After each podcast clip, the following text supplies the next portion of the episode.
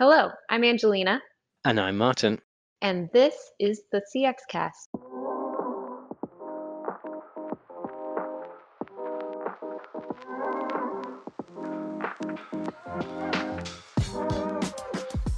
Today we are joined by Karine Cardona-Smits, who's a senior analyst at Forrester in Europe, and Karine has been looking at the auto industry CX index. Now we've just done a big study of our CX index in Europe for banking, for insurance, and the auto industry as well. And one of the things we found very, very clearly this year is that there's not a lot of differentiation in the auto experience, either the purchase or service experience.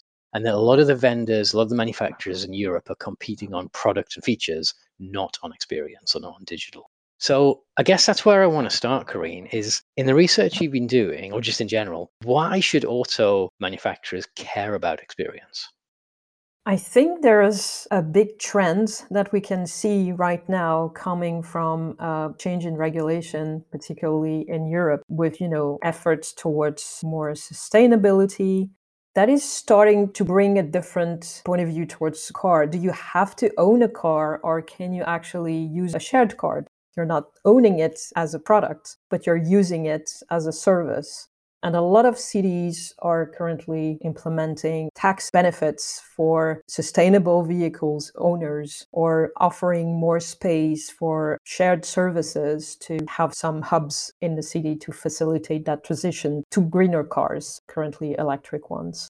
So, from that point of view, if people are starting to have an offering that is allowing them to not necessarily have to buy a car to be able to use one, then for a car manufacturer, that means you should start thinking about car as a service. A few of them have some subscription models already where you can get a short term lease for a car and you can change model if you need to but there's still a lot of i think attachment to that idea of the car being a freedom symbol that you have to own one to feel free. So I, I don't know what's the time frame that we can predict to see that big shift but i think it's starting to happen in the market. The sharing industry is very dynamic and i can see in europe a lot of cities implementing new joiners to the market So, what we've seen in other industries and what we've seen with our CX index results over the years is that in industries where customers have a lot of choice and the switching costs are low, differentiation really matters. But if you're in a lock in industry, you can differentiate all you want, but customers are stuck with you. So, kind of what you're describing here is we used to buy cars on a like a four year lease, or we used to buy you know, a capital asset and keep it for a long time. But access to cars in this kind of on demand way is lowering the switching costs for consumers. Therefore, the importance of experience increases. Is that fair? I think so. I think it's fair to look at it this way. And that means that obviously the in car experience that you have is part of the experience. So the product in some ways will still matter, but it's not going to be the center point of that experience. It's just part of it. The experience itself will be probably to go from one point to the other in the best condition that you can. So looking at it as a journey, a transportation journey, more than owning that that product.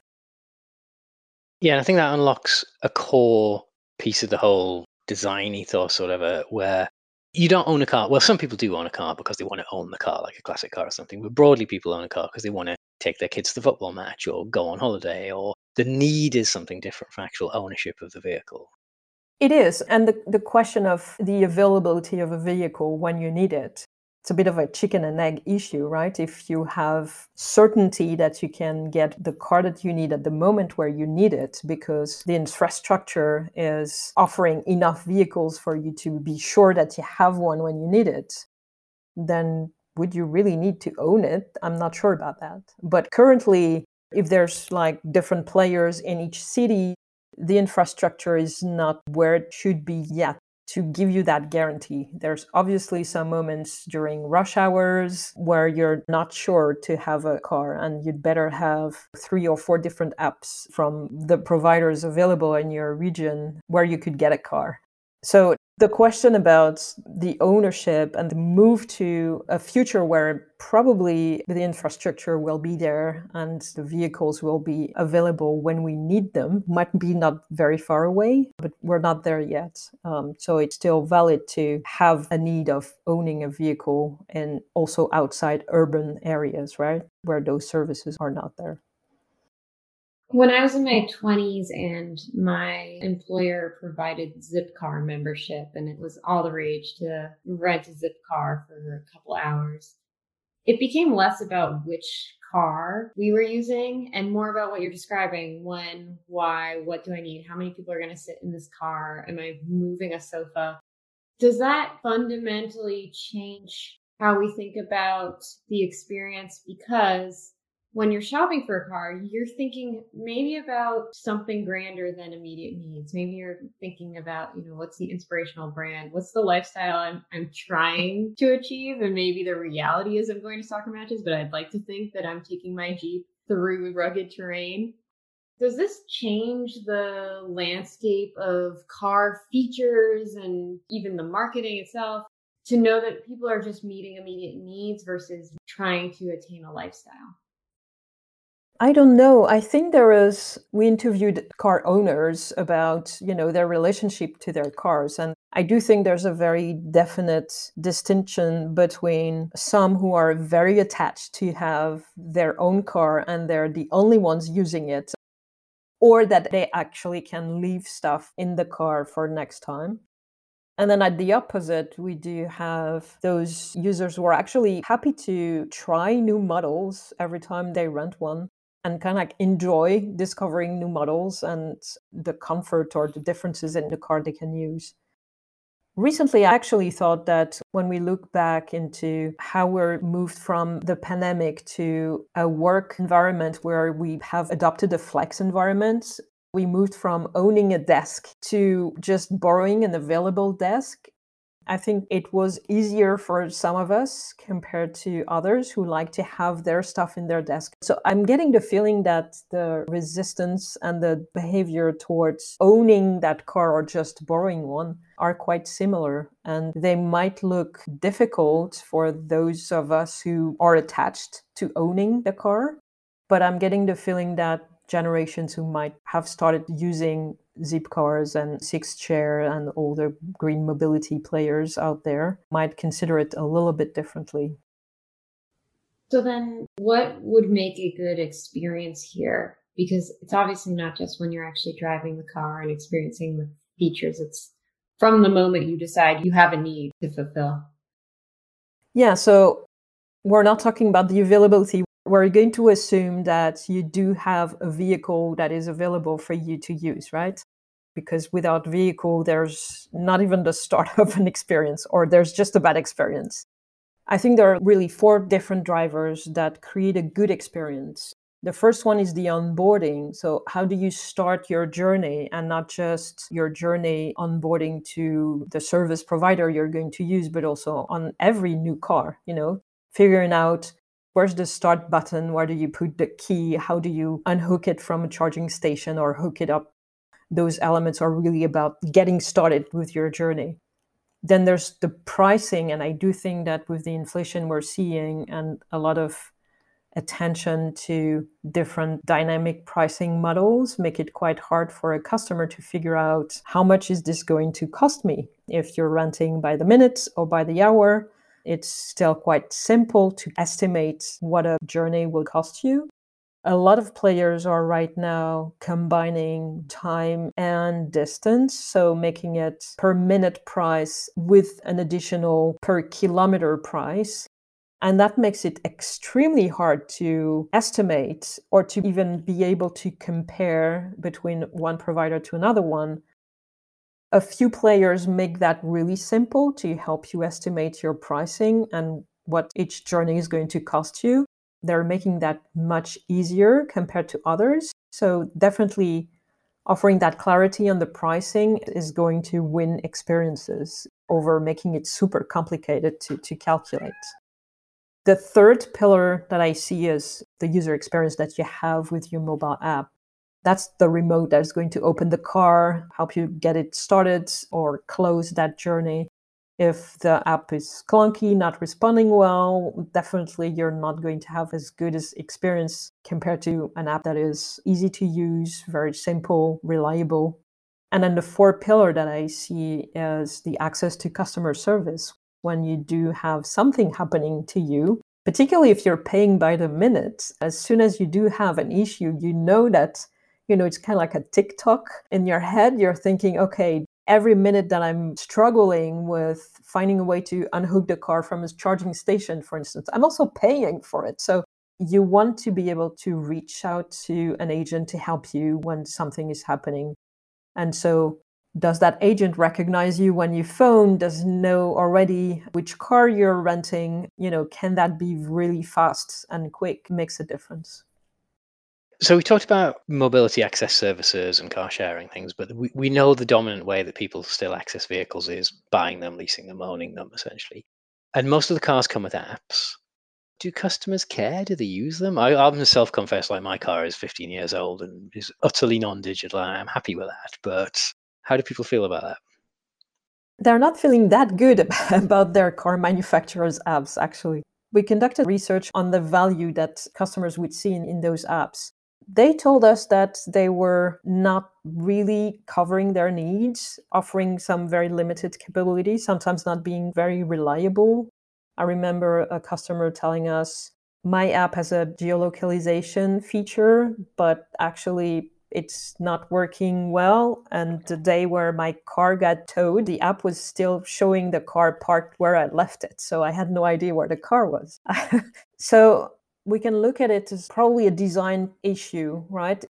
I am not sure that car manufacturers, when they're developing those apps, actually take the right approach to understand what are customers needing. If there's information in the car that is available, is it really valuable to also develop an app to give you the same information? Probably not. So there are definitely some interesting features that people see as valuable when they can start the heating from a distance. If it's very cold in winter and you want to arrive to your car that is a bit more comfortable. So a couple of features that customers enjoy. But I am getting the feeling that there's still a lack of value somewhere. And I am not sure the way the app is seen in that ecosystem of your driving experience is put at the right place. It should not be an extra manual or something that is just a digital version of a few information. There's no value in that. But I'm not sure car manufacturers have figured out what could be a good app experience in that more holistic perspective. Yes, and I've I've seen that where the app experience isn't connected to the customer service experience, isn't connected to in this case in the in vehicle experience. So thinking about the full journey when developing these apps obviously makes a lot of sense versus just trying to piece together some digitization of what we think they want other than unlocking the car. And that makes me think that in terms of user needs. There are some generalizations here beyond the auto industry. You may have encountered some themes and said, ah, I've seen this before elsewhere, or even just there's a paradigm shift you're seeing. Any observations in this research that is relevant outside of this industry? Yeah, I think if you're looking into what are our users trying to achieve, right? If you're a car manufacturer and you're looking into a journey experience, the journey being a transportation journey, and what's the role that an app could play there or the vehicle itself? And how do you combine the different types of interactions? The ones that are digital the ones that are more tangible? The way to get this understanding and to find that sweet spot that is going to create value for your customers is is still relying on a, a, design process that should you know explore the needs of your customers and try to identify what would make sense looking at their perspective on that journey and not not a product led perspective. That's something that is applicable to any industry. I am not sure why car manufacturers are not doing it better because they have been for a long time developing cars with more electronics more I mean, there's a lot of electronics in the car right now. It's not just pieces of metal moving together So they could have thought about connected services and how a car could fit into people's lives and what's the role of that car. But they're missing that piece. So anybody who's now in an industry that is very product focused, I think can learn from what we're seeing in that mobility space of what would that mean if there's a shift from a product based relationship to a more service based relationship if that product is shared because of sustainable reasons, maybe because of trends that we're seeing in consumer behaviors who are more prone to share things and use them rather than to own them. That's a big shift. And I think everybody in every industry could think about it right now. And the way to do it is to take that customer lens and go on the field, explore what consumers are expecting, and understand what could drive value for them in a use relationship, not in an owning relationship. Karine, where can listeners find the research on this topic? So, we do have a couple of reports that you can find on Forrester's website. There's a report on what the future of free floating mobility that looks into car and moped sharing services. We do have some data snapshots on the European market because we looked into how cities in Europe were doing. So there are a couple of reports looking into those data points. There's also a webinar that is dedicated to the drivers of a good mobility experience with lots of examples of apps that we also reviewed. So there's a lot of things out there that you can find on Forrester's website and a couple of blogs as well following the automotive show in Paris recently. Amazing. Karine, thank you so much for joining today. Thanks a lot for inviting me.